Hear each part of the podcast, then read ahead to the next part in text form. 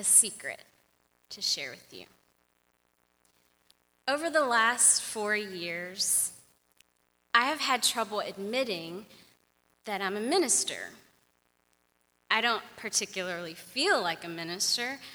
I don't necessarily think people see me as a minister. There are all of these great ministers around me, but I'm not one of them. Surely I don't measure up.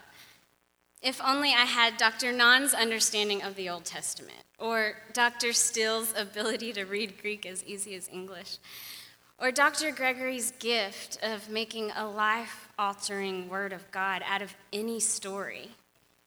If only I could just get to that place where I feel like maybe I'm good enough to do this.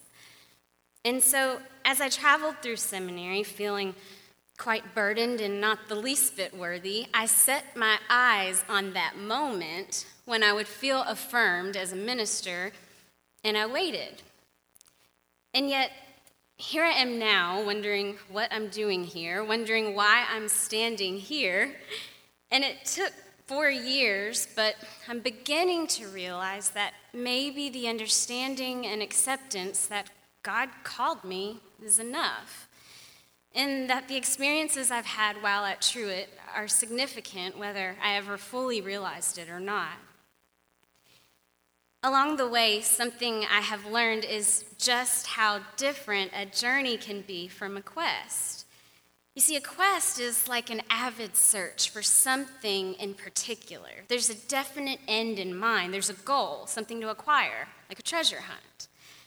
But a journey isn't really like that, is it? A journey is like a progression. It's the time spent while traveling, it's the experiences you have, the twists and turns and speed bumps you encounter. On a journey, you see clearly what is around you, whether that's tall trees or flat plains or gigantic mountains, glimmering bodies of water, or even those beautiful Texas bluebonnets. On a journey, you take in the beauty and the burden, and you're changed and transformed along the way. Indeed, you're headed somewhere, but it's the entire experience that shapes you, not just the end result. I sometimes wonder how I've spent my time here at Truett, as though I were on a journey or on a quest. I sometimes wonder if I could have done more to notice the bluebonnets. In the second chapter of Second Kings, we see the story of two men on quite a roundabout journey, but a journey nonetheless. Elijah has been called first to Bethel, which is west of Gilgal, where the story begins, then to Jericho, which is southeast of Bethel, and then finally to the Jordan River, which is east of Jericho and near Gilgal, where the story began in the first place. Essentially, the route they take is a circle. It's almost as if the story is trying to emphasize this idea of a journey over a quest because they're not really headed anywhere in particular. The narrative shows this sort of desperation from Elisha as he follows his mentor from place to place, though he clearly knows separation is imminent. But what makes this story so interesting is that the majority of the text speaks of their journey, the seemingly endless circular trek in which Elisha, with fierce loyalty and devotion, follows Elijah until he's literally taken up by a whirlwind into heaven. The story speaks of a journey and after unpacking these verses and really looking closely at them, it becomes clear how much we can take from Elisha's journey because ultimately we are ministers just like Elisha. And if this story can teach us anything, it's that the faithful minister seeks growth and understanding in the journey, not the quest. So, what kind of things can we take from Elisha's journey as we seek wisdom in our own? For one thing, the narrative implies that there is a necessary tension between devotion and adapting to change. Three times Elijah tries to dismiss Elisha as he travels from Bethel to Jericho and finally to the Jordan River. And each time he tells Elisha, Stay here. And Elisha responds with, As the Lord lives and as you yourself live, I will not leave you. Meanwhile, there's an audience, a company of prophets who are watching and wondering if Elisha knows that the time has come for his master to leave him. Elisha's devotion to Elijah is clear. Let there be no doubt. It's emphasized three times in three different scenarios. Elisha is determined to be faithful in his role, and yet I can't help but wonder if there's more to it than just devotion. Because twice, when confronted by the prophets about Elijah's upcoming departure, Elisha answers, Yes, I know, keep silent. So while it's clear that Elisha is devoted, could he also be wary of change? Erica Jong, an American author and teacher, once said, I have accepted fear as a part of life, specifically the fear of change, the fear of the unknown. And I have gone ahead despite the pounding in my heart that says, turn back.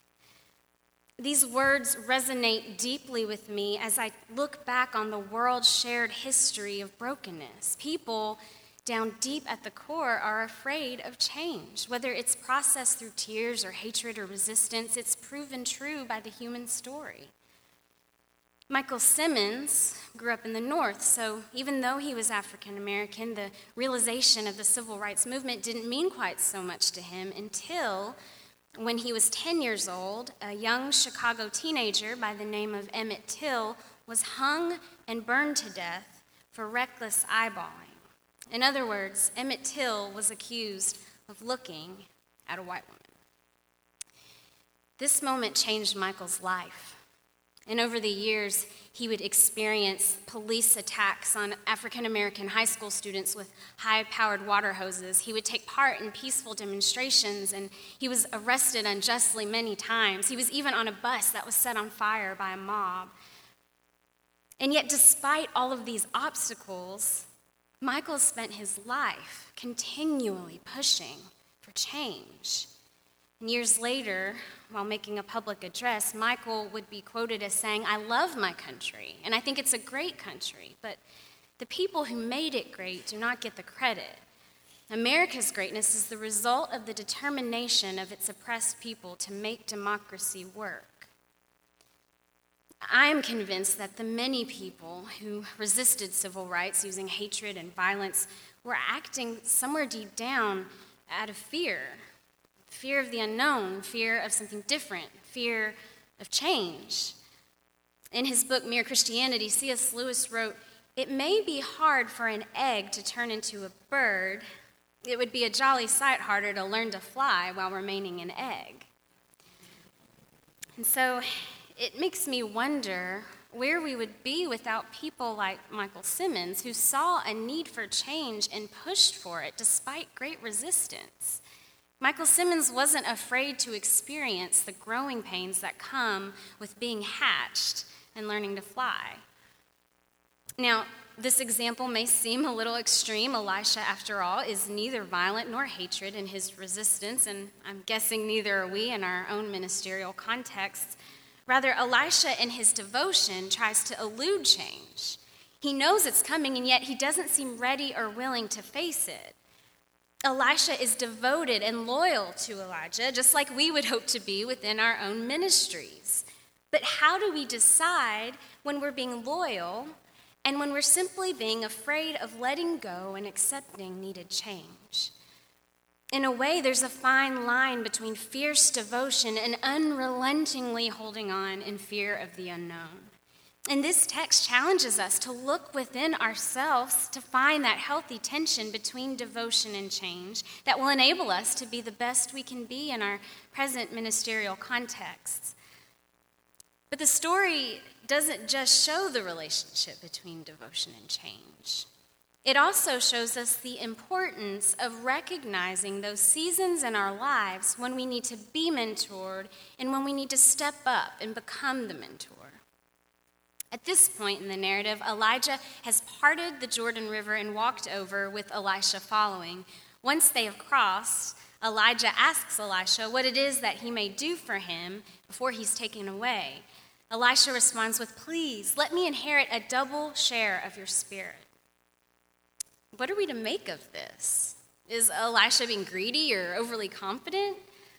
I don't necessarily think so.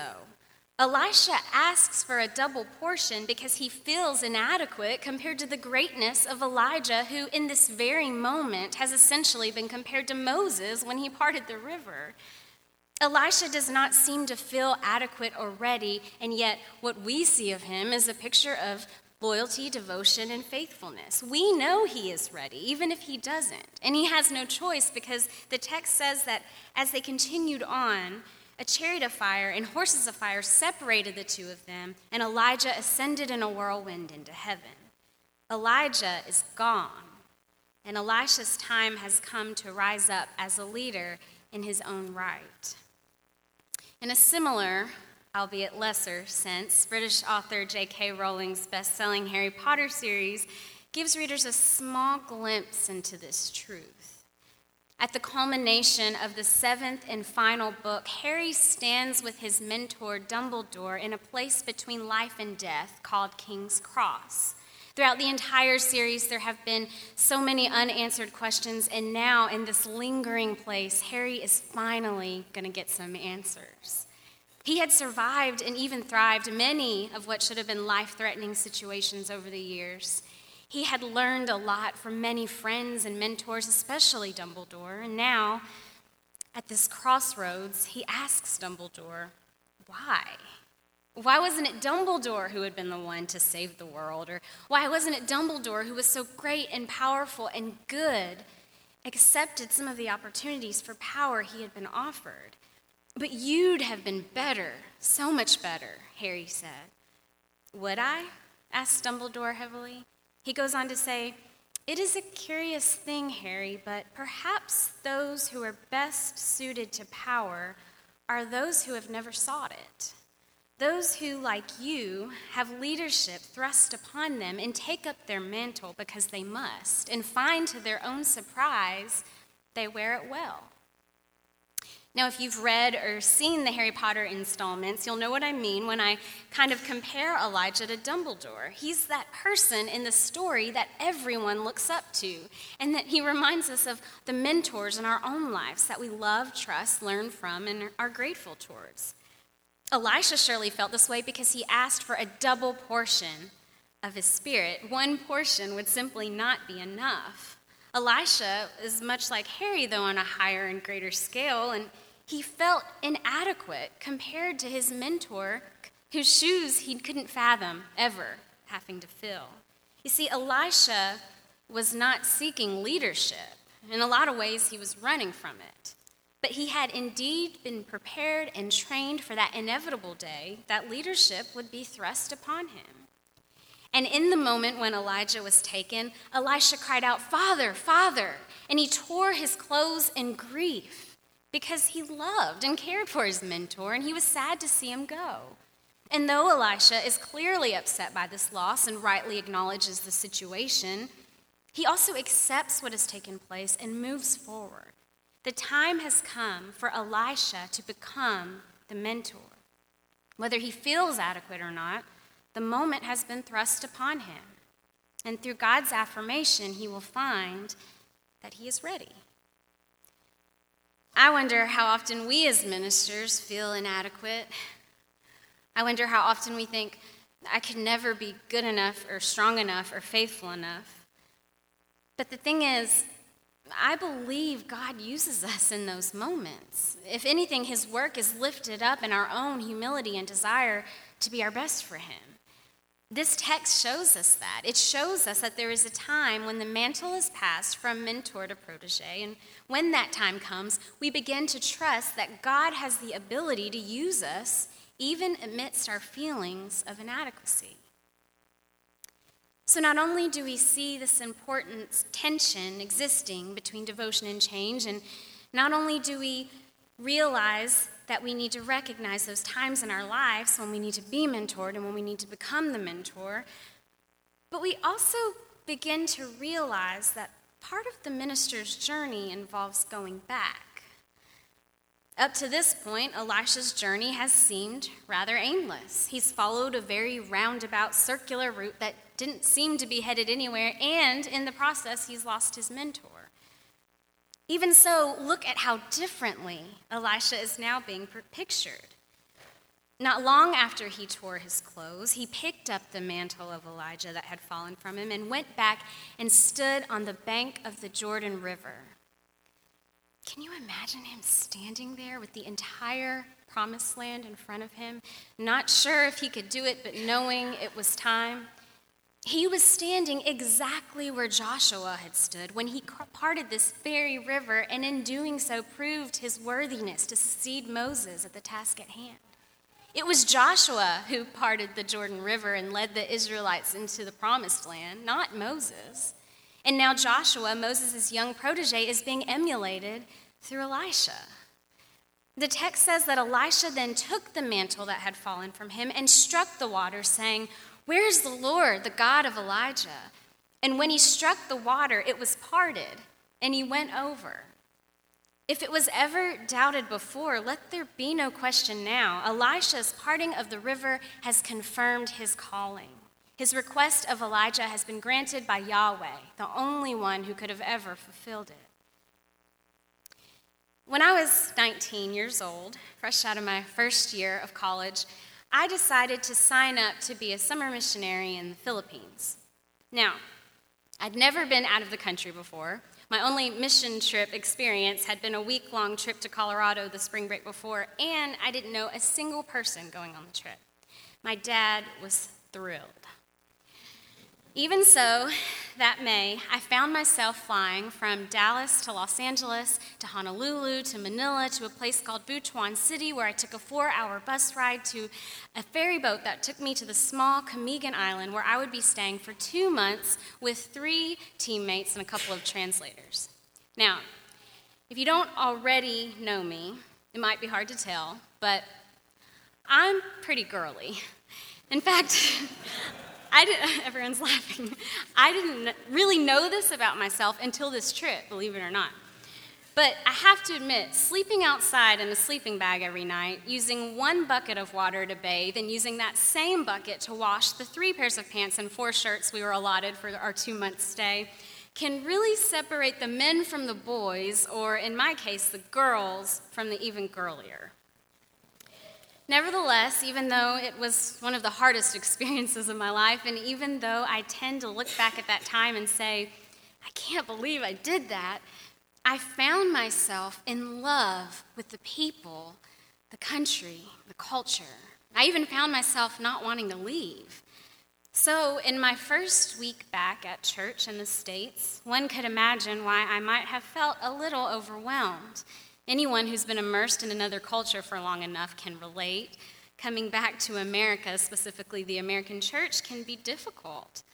I remember feeling too much culture shock to even sing. Here I was in this huge, big, beautiful church building surrounded by all of these people who were more than taken care of, when literally a week before I was sitting on a tree stump surrounded by maybe 12 people, all wearing the same grimy clothes we probably wore the day before. But experiencing church for what felt like the first time. I felt confused, sad, and even angry. But it was in that moment that I realized something my 19 year old self could have never known before that trip. You see, I went on a mission trip because I naively thought that I might change other people, but really, they changed me. And it was time for me to come back to where I'd started except this time I was different, better, more equipped. Seminary is a lot like that. It equips us, and then it sends us back, just like Elisha. After all was said and done, after Elisha completed his journey and let go of his mentor, he picked up his mantle and he went back. Back to the prophets who had been there before, back to the same world of war and royalty and apostasy. Elisha went back but he was different now. As ministers, we too will be sent back, and we too will be different than we were before.